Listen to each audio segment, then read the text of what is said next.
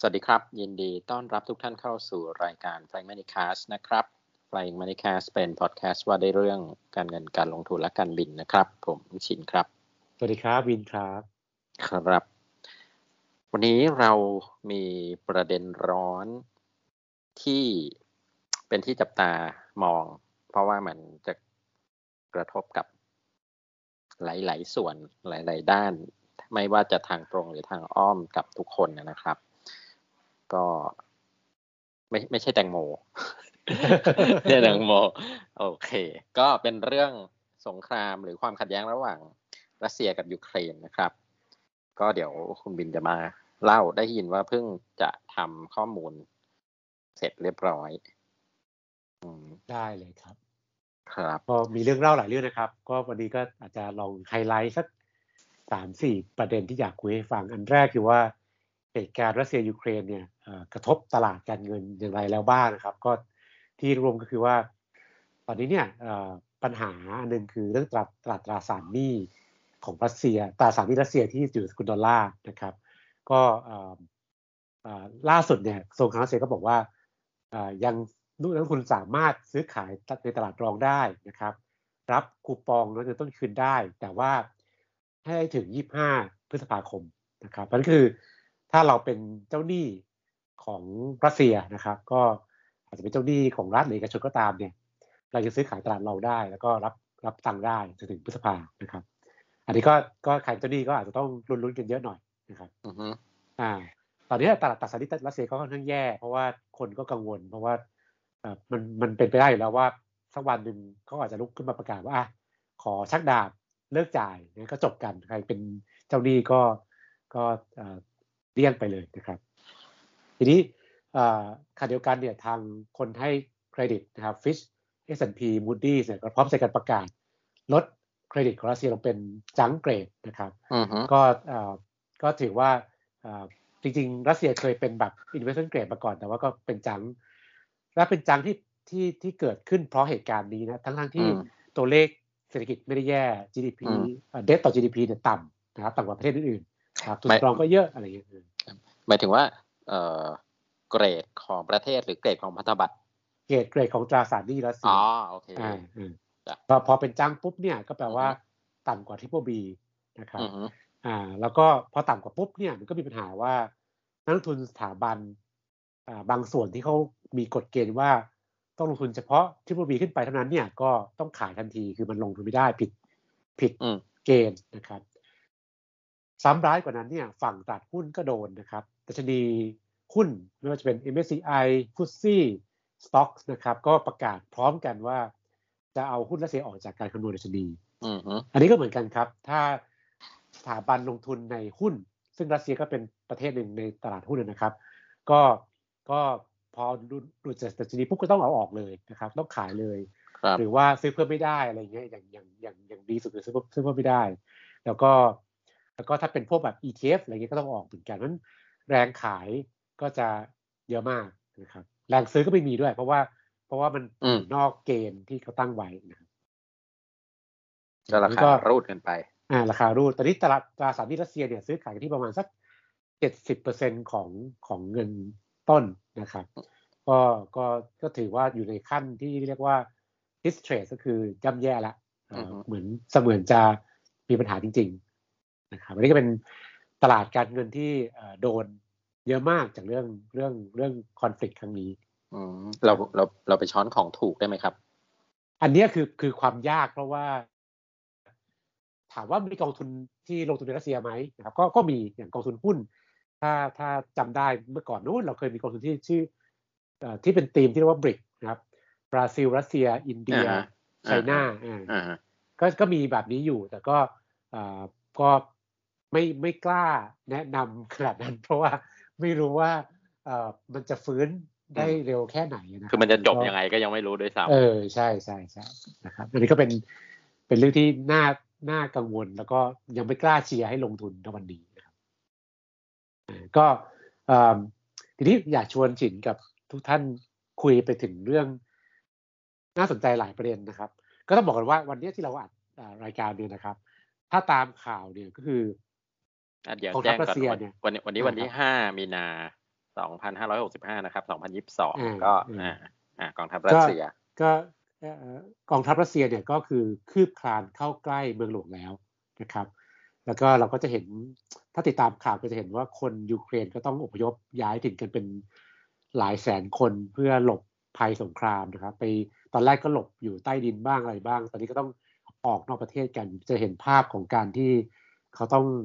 รถติดกันมหาศาลกับเส้นทางขาออกจากเมืองหลวงนะครับ แล้วก็ภาพของการที่ไปรอคิวผ่านแดนไปยังโปแลนด์หรือประเทศเพื่อนบ้านนะครับอันนี้ก็ก็ผมก็ยังอดคิดไม่ได้นะคือสงสารสงสารก็สงสารแล้วก็อดคิดไม่ได้ว่าเอ๊ะถ้าถ้ารัสเซียมาถึงประชิดเมืองหลวงขนาดนี้เนี่ยก็อาจจะอาจจะอาจจะต้องมีความเปลี่ยนแปลงคืออาจจะต้อง จบเร็วสักสักหรือเปล่าก็ไม่แน่ใจเพราะว่าคือใกล้ขนาดนี้แล้วนะครับ แล้วก็ก็มีภาพของแบบอะไรนะคอนวอยคือขบวนรถทางทหารรัสเซียนี่คือยาวแบบที่บอกว่าสี่สิบไมล์นะครับ ยาวแบบยาวยาวมากแบบเหมือนแบบเออขนกันมาเพื่อจะไปประชิดที่เคียฟนะครับ ก็ก็อ่าก็ก็หลายเรื่องมากตอนนี้ที่เกิดขึ้น แล้วก็วันก่อนก็มีไปยึดโรงไฟฟ้าไฟฟ้านิวเคลียร์ที่ใหญ่ที่สุดใน ยุโรปยุโรปใช่ไหมครับนะครับ ก็ก็ทำทุกคนเสียวสันหลังวาบมากว่าอ้าวโอ้โหโรงไฟฟ้านิวเคลียร์นี่คือตื่นเต้นนะเนี่ยนึกถึงเชอร์โนบิลอ่าอ่าเชอร์โนบิลก็อยู่ในยูเครนนะครับ ถ้าเขาจะสัญญานะครับ ก็ก็อ่าอะทีนี้ผมมีเรื่องเล่านิดหน่อยก็คือว่าอ่าพอดีได้คุยกับน้องๆในทีมนะครับที่ทำงานแล้วก็ แล้วก็น้อยก็ประเด็นเรื่องของว่าปีเนี้ย ทางทางฝั่งสหรัฐเนี่ยจะเข้าสู่ฤดูกาลเลือกตั้งกลางเทอมนะครับ ช่วงปลายปี แล้วก็ตอนนี้ไบเดนเองอะมีปัญหาเรื่องของอ่า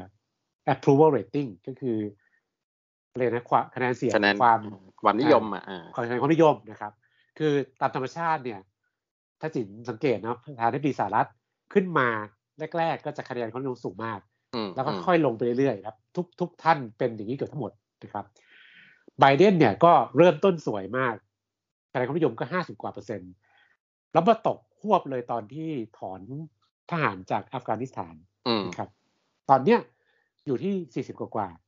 ก็คือต่ำต่ำมาก แล้วก็แล้วก็ก็เป็นความน่ากังวลว่า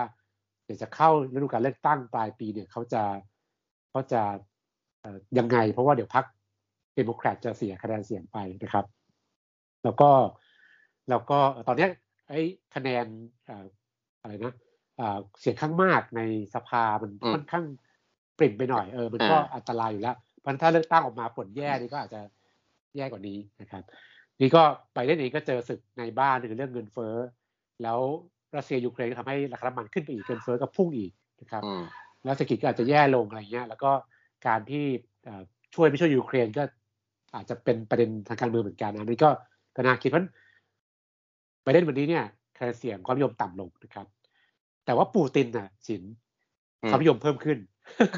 อันนี้ก็เป็นเรื่องประหลาดมากก็ก็ปูตินเนี่ยเป็นเขาว่าเขาเป็นผู้นำที่น่าอิจฉามากของโลก คือคะแนนความนิยมเนี่ยหกสิบกว่าเปอร์เซ็นต์มาตลอด ผมไม่รู้ว่าเขาทำโพยังไงนะถึงสูงหรือว่าทำได้จริงๆเลยก็ไม่รู้ แล้วก็แล้วก็มารอบเนี้ยต้นปีเนี้ยอ่าจริงช่วงช่วงใกล้ ๆ จะเกิดเหตุการณ์ยูเครนที่จริงต้องบอกว่ายูเครนเป็นเรื่องที่ รัสเซียเขาก็แบบคืบคลานมาตั้งแต่ปีแล้วแล้วนะครับแต่ว่าปีนี้มันเพิ่งมาปะทุขึ้นมาเนี่ยปรากฏว่าเนี่ยครับช่วงช่วงเดือนประมาณสักกุมภาเนี่ยคะแนนความนิยมของปูตินเนี่ยขึ้นมาจากหกสิบเป็นเจ็ดสิบเอ็ดเปอร์เซ็นต์อ่าเพราะนั้นเราคือเราเห็นว่าผู้นำสองค่ายที่ลุกขึ้นมาสู้กันเนี่ยก็ฝั่งหนึ่งกำลังย่ำแย่ในแง่ความนิยมฝั่งหนึ่งกำลังดีขึ้นนะครับ ผมก็เลยอ่านี่คือฝั่ง ความความนิยมใช่ไหมผมก็เลยไปศึกษาต่อสินว่า ตอนเกิดใครเมียนะถ้าทั่วจำได้ 2014นะครับใครเมียใครสิก็คือใครเมียนะถ้าเห็นแผนที่นะมันจะเป็นเหมือนกับติ่งเล็กๆทางใต้ของยูเครนที่ที่ล้อมรอบด้วยน้ำนะครับ มีส่วนติดกับยูเครนนิดเดียว แต่ว่าไม่ติดอะไรกับแผ่นดินของรัสเซียเลยนะครับรัสเซียก็ไปยึดมานะครับอตอน 2014 ตอนนั้นเนี่ยเชื่อไหมว่าคะแนนความนิยมของปูตินนะครับ พุ่งเป็น 88%ทะลุเพดานเลย ก็คือว่ามันก็บอกอะไรเราบางอย่างว่าว่าส่วนหนึ่งผมเดานะ ส่วนหนึ่งคืออที่ทำทั้งหมดเนี่ยก็ก็ก็การเมือง ก็ปูตินก็อยากจะประกาศความเป็นผู้มีผู้นำที่มีอำนาจแล้วเขาก็เรียนรู้จาก ตอนใครเมียว่า เอ้ย พอบุกแล้วเนี่ย คนรัสเซียชอบนะครับแม้ว่าณวันนั้นเนี่ย รัสเซียต้องเกิดผลกระทบทางเศรษฐกิจก็คือโดน sanction เหมือนรอบนี้แหละครับ ครับ GDP รัสเซียเนี่ยหายไปสี่เปอร์เซ็นกว่า จาก sanction เท่าเฉพาะ sanction นะครับ และยังอีกหายอีกสี่เปอร์เซ็นกว่าจากเงินที่ต้องไปอุดหนุนช่วยเหลือบริษัทใหญ่ ๆ ที่ที่มีความสัมพันธ์เกี่ยวข้องกับ ปูตินและผู้นำของรัสเซียเองนะครับก็โดนไปแปดเปอร์เซ็น GDP นะครับ รัสเซียเนี่ยต้องจ่ายเงินไม่รู้กี่ล้านเหรียญนนะครับ ในการสร้างบรรดาโครงสร้างพื้นฐานให้ไครเมียนะครับ สร้างทางด่วนสร้างโรงพยาบาล สร้างไฟฟ้านะครับ แล้วก็ต้องต้องจ่ายเงินสับสนหรือซับซิดีให้ด้วยเพราะว่าคนไครเมียเองก็ พอรัสเซียยึดมาแล้วเนี่ยก็เศรษฐกิจก็แย่เลยนะครับแบบแบบต้องพึ่งพาการนำเข้าผลิตเองก็ไม่ได้นะครับนำเข้าหลายอย่างมากสินค้าก็แพงนะครับแล้วก็เศรษฐกิจก็คือยับแย่รัสเซียก็คือต้องทุ่มเงินมหาศาลมาก แต่เศรษฐกิจไครเมียก็ไม่ได้ดีนะครับ หลังจากยึดมาแล้วเนี่ยก็ก็แย่คือไครเมียเป็นที่ที่เหมือนกับชายหาดสวยนะครับอะไรประมาณนี้เป็นที่ที่รัสเซียตอนจะยึดเนี่ยเขาก็สัญญาว่า เขาสัญญาเลยนะจินถ้าถ้าย้อนไม่อ่านเนี่ยเขาสัญญาว่าจะขึ้นเงินเดือนให้คนไครเมีย จะเพิ่มเงินบำนาญให้คนที่เกษียณแล้ว สร้างถนนให้ แล้วก็ช่วยส่งเสริมการท่องเที่ยว ครับกดว่าพอยึดมาแล้วเนี่ยก็ก็มีสร้างแหละแต่ว่าเศรษฐกิจก็คือแย่นะครับเรื่องหนึ่งที่ผมไปอ่านมาก็บอกว่าไครเมียเนี่ยต้องพึ่งพาน้ำเกิน 80%จากยูเครนยูเครนอ่าพอโดนยึดแล้วปุ๊บยูเครนตัดท่อน้ำอ้าว เสร็จเลย คนไครเมียต้องใช้วิธีเขาเรียกว่าปันส่วนน้ำคือวันหนึ่งน้ำไหลแค่สามชั่วโมงก็คือเนี่ยก็คือความลำบากของคนแล้วก็มันก็เลยมีบทความที่เขียนว่าณวันนั้นเนี่ย คนไครเมียเองก็คงมีใจอยากจะไปเป็นฝั่งรัสเซียนั่นแหละนะครับอ่ามันเป็นคล้ายๆแคมเปญอะว่าแบบเออจะจะกลับไปโฮมแลนด์อะไรเงี้ยนะครับแต่ว่าวันเนี้ยคนไครเมียเริ่มตั้งถามแล้วว่า เอ๊ะ วันนั้นสมวดทำไมวันนั้นจะไปจอยทำไมอะไรเงี้ยนะครับเพราะว่าเศรษฐกิจมันแย่นะครับ แล้วก็เจอทั้งเรื่องแบบสิ่งของแพงนะครับคอร์รัปชันก็เยอะ น้ำก็ไม่มีอะไรเงี้ยก็ก็น่าสงสารเพราะนั้นก็ผมว่าใครเมียเนี่ยเป็นตัวอย่างที่น่าสนใจ และอาจจะเป็นกรณีศึกษาที่เราเทียบเคียงกับยูเครนได้เหมือนกันนะว่ายึดไปแล้วเนี่ยรัสเซียก็ในบ้านก็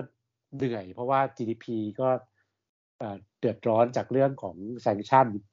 ต้องทุ่มเงินหาศาลอีกเพื่อไปสร้างนู่นสร้างนี่ให้เขาอีกอะไรอย่างนี้ครับ ก็ก็แย่ อืมจริงๆที่พูดพูดกันแบบเซลเล่นๆเนี่ย ตอนนี้ไครเมียอาจจะอาจจะเชียร์รัสเซียนะ เพราะจะถ้าได้ยูเครนมาน้ำจะได้กลับมา ใช่จะได้ต่อต่อต่อจะได้ต่อท่อน้ำก็จริง ถ้าถามว่าผมเป็นคนใครเมียน้ำไหลวันละสามชั่วโมงผมก็คงอยากเออโหไม่ไหวอะกลับมา แล้วมันตั้งกี่ปีเข้าไปแล้วอ่าซึ่งซึ่งเรื่องเรื่องการที่คนพื้นที่อยากเอ็นไปรัสเซียเนี่ยมันก็เกิดขึ้นในยูเครน ถ้าเราเห็นใช่ไหมครับว่าอ่า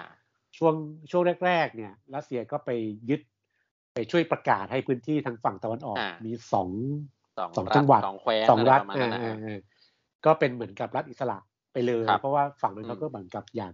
จริงๆก็อาจจะคล้ายๆอะไรอะ ชาติพันธุ์มันอาจจะใกล้เคียงกว่า เพราะว่าอยู่ติดชายแดนฝั่งโน้นมากกว่าประมาณนั้น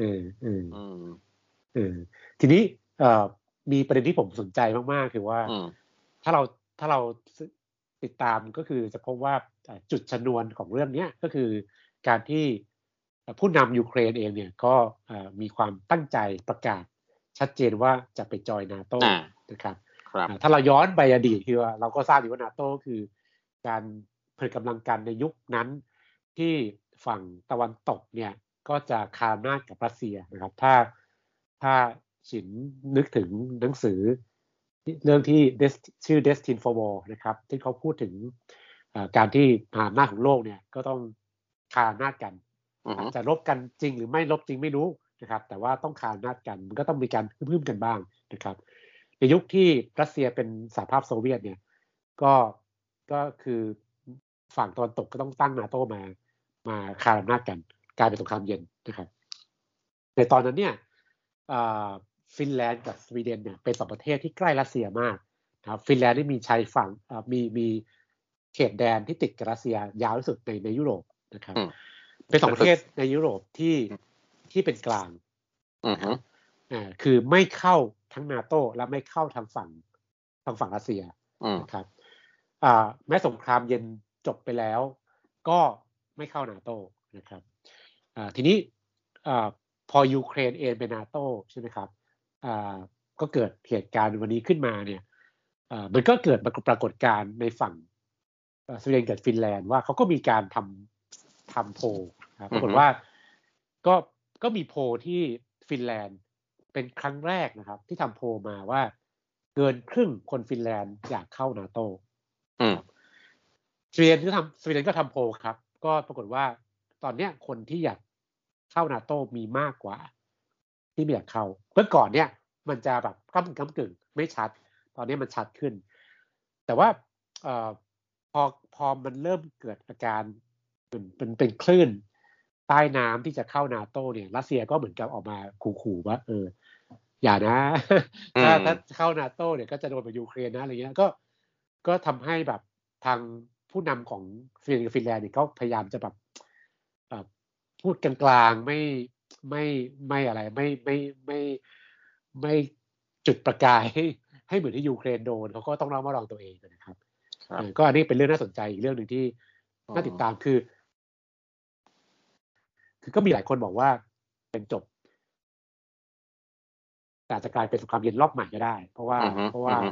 เพราะว่าเอ่อสิ่งที่รัสเซียไม่ชอบเลยก็คือการที่ยูเครนไปเข้านาโต้เนี่ยกลายเป็นว่านาโต้ก็จ่อคอหอยพอดีอืมถ้าฟินแลนด์เข้าด้วยก็ยิ่งจ่อหนักก็อย่างเพราะว่าตอนเนี้ยคือชายแดนรัสเซียเนี่ยก็คือเนี่ยมีฟินแลนด์กับยูเครนนี่แหละที่ ไม่ใช่สมาชิกนาโต้แล้วก็แล้วก็จ่อจ่อติดชายแดนอยู่นะครับอ่าก็ถ้าใครนึกภาพไม่ออกฟินแลนด์เนี่ยอยู่ทางเหนือ แล้วก็ครับจุดที่ติดก็คือเซนต์ปีเตอร์เบิร์ก ติดอ่กับาอ่า ติดรัสเซียตรงตรงนั้นพอดีอ่าเป็นเออเมืองใหญ่อีกเมืองหนึ่งเมืองท่องเที่ยวเมืองอะไรเงี้ยเมืองใหญ่ของรัสเซียอีกเมืองหนึ่งที่เราน่าจะเคยได้ยินชื่อกันบ่อยเออๆแล้วก็อะเพื่อให้เห็นภาพผมว่าบางคนอาจจะไม่ได้ดูแผนที่หรือไม่ไม่เคย ไม่เคยมองมาก่อนคืออาจจะโมวติดตามข่าวอื่นที่เอออะ ดูไรในแม่น้ำเจ้าพระยาเออ จะดูแต่แม่น้ำไม่ได้ไม่ได้ดู ไม่ได้ดู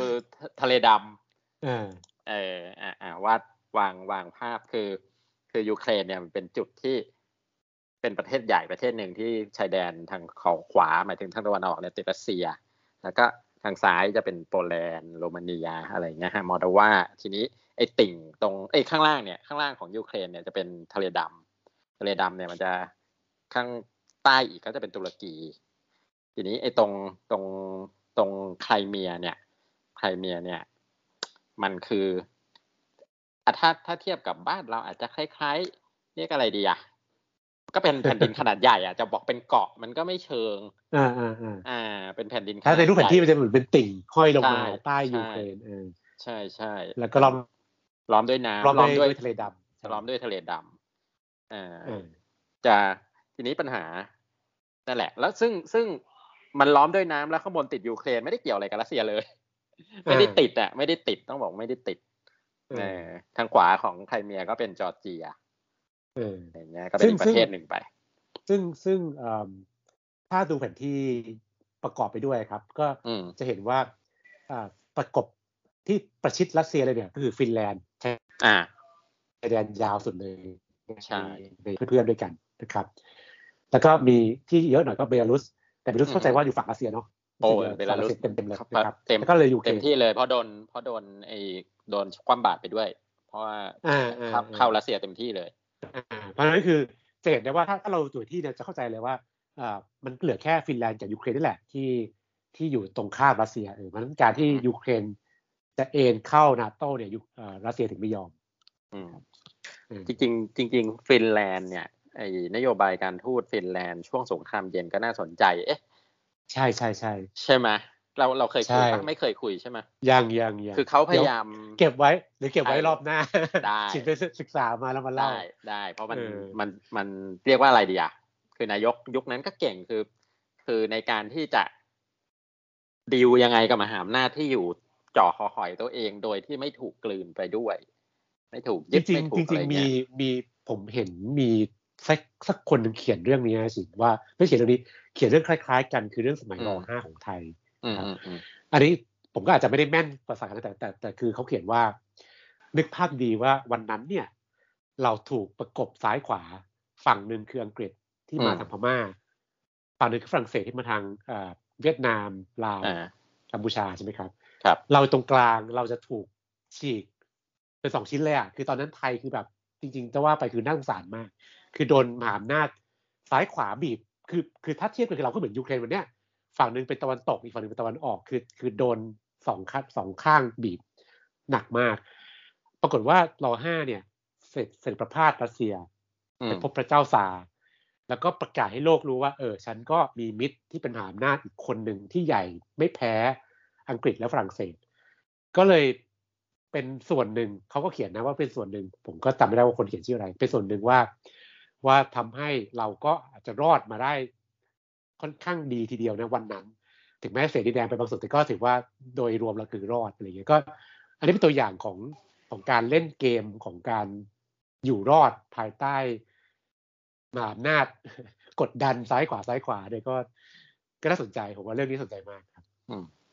อะติดไว้เรื่องฟินแลนด์ติดไว้ก่อนใช่แล้วก็อ่านิดนึงจินผมผมไปสนใจอีกเรื่องหนึ่งคือว่า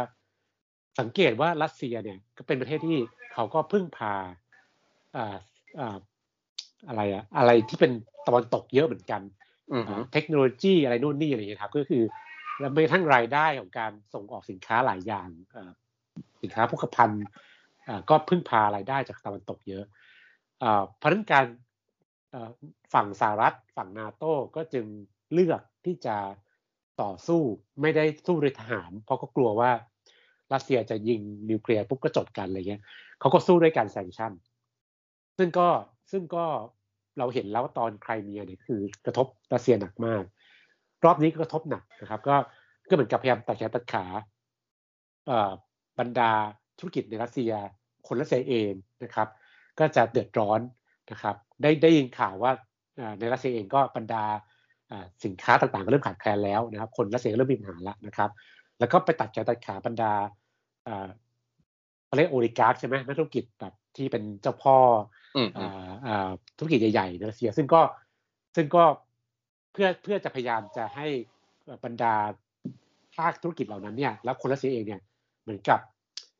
เหมือนกับกดดันตีตัวในทางกดอ้อมอ่าอ่ากดดันทางอ้อมกับผู้นำรัสเซียนะครับอืมฉินสังเกตไหมว่า เรื่องพวกเนี้ย ความพึ่งพาอะไรแบบนี้ครับ ถ้าเป็นจีนน่ะ มีน้อยกว่า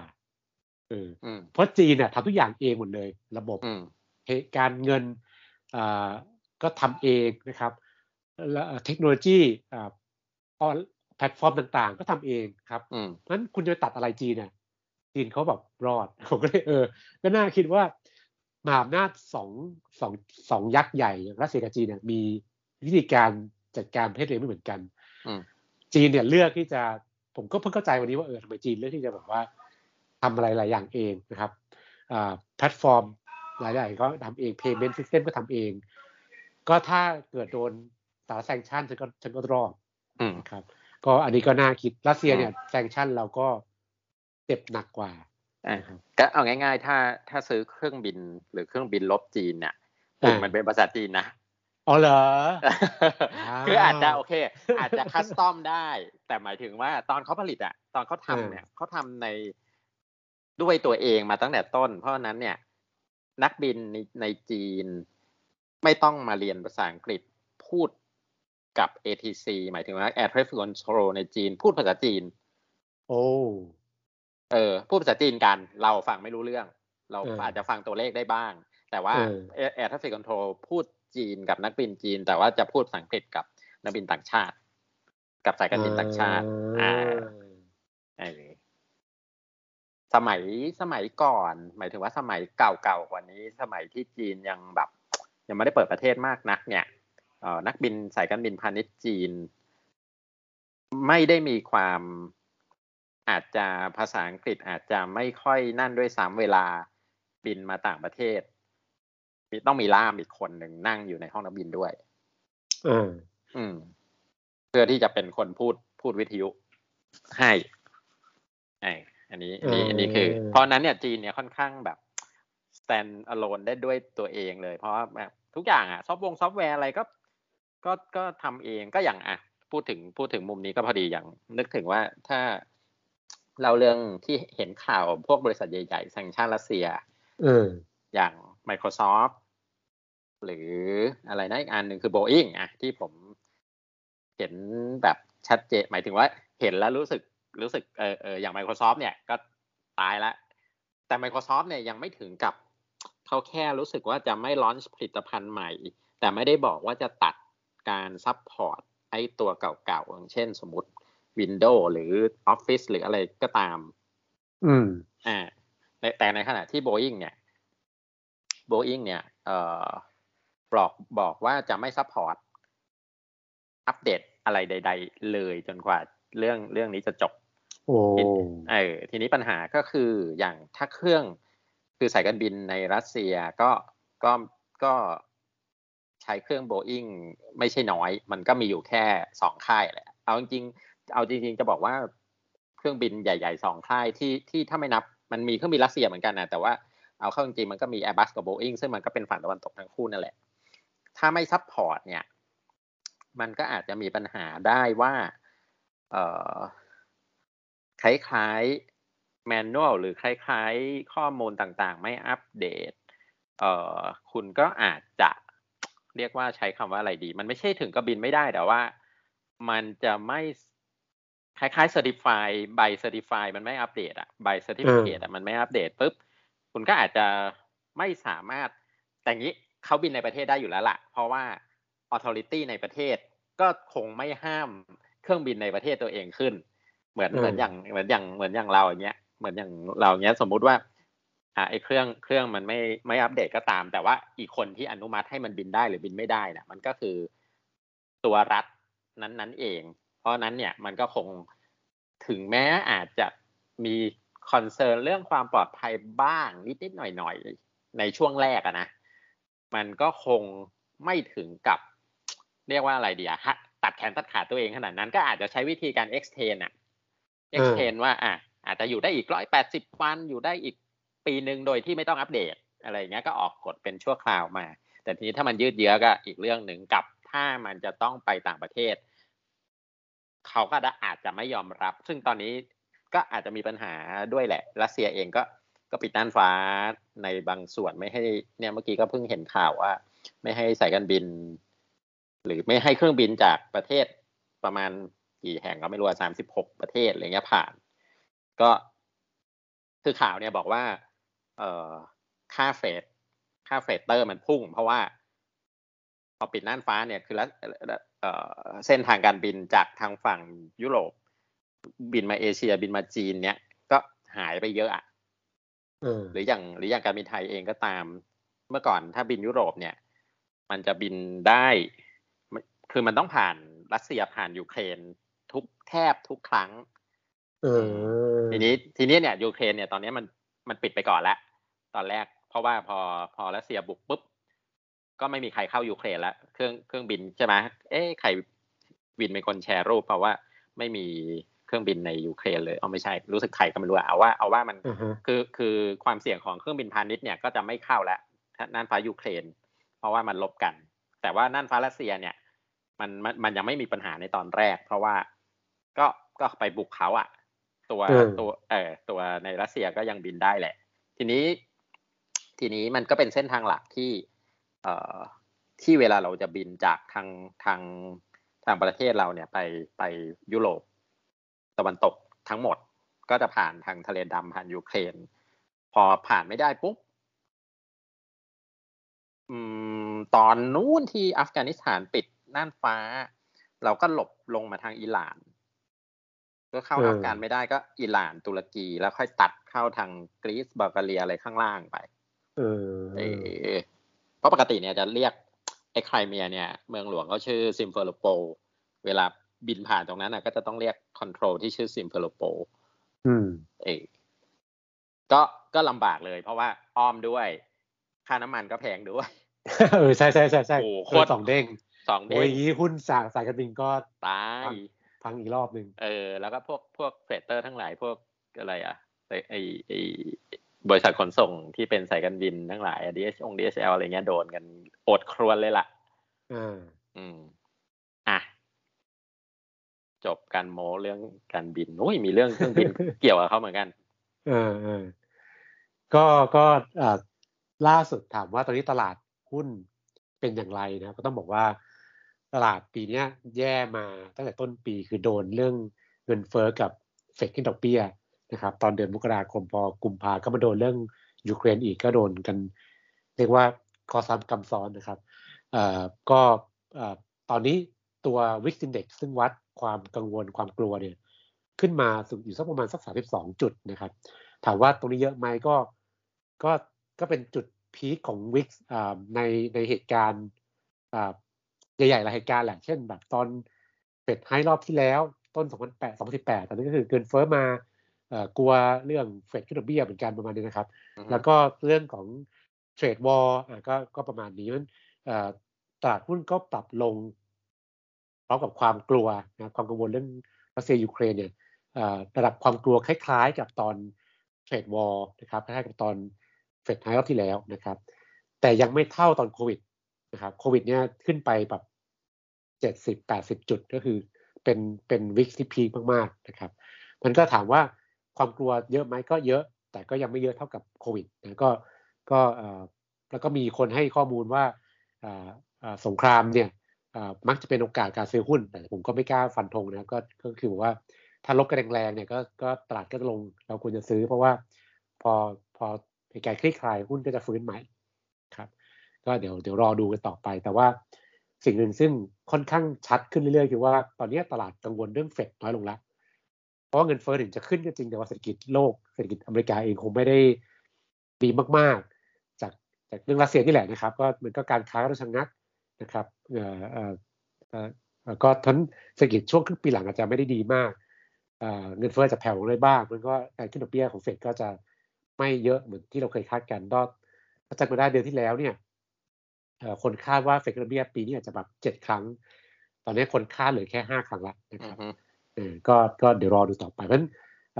ปัจจัยลบเรื่องเฟดก็ดูจะเบาลง ปัจจัยลบเรื่องยูเครนก็มาแทนที่แล้วก็หวังว่าจะ จะจบได้เร็วๆนี้นะครับ ผมก็อย่างที่ตอนคุยต้นรายการว่า ถ้าประชิดเมืองหลวงแล้วเนี่ย ก็ถ้ายึด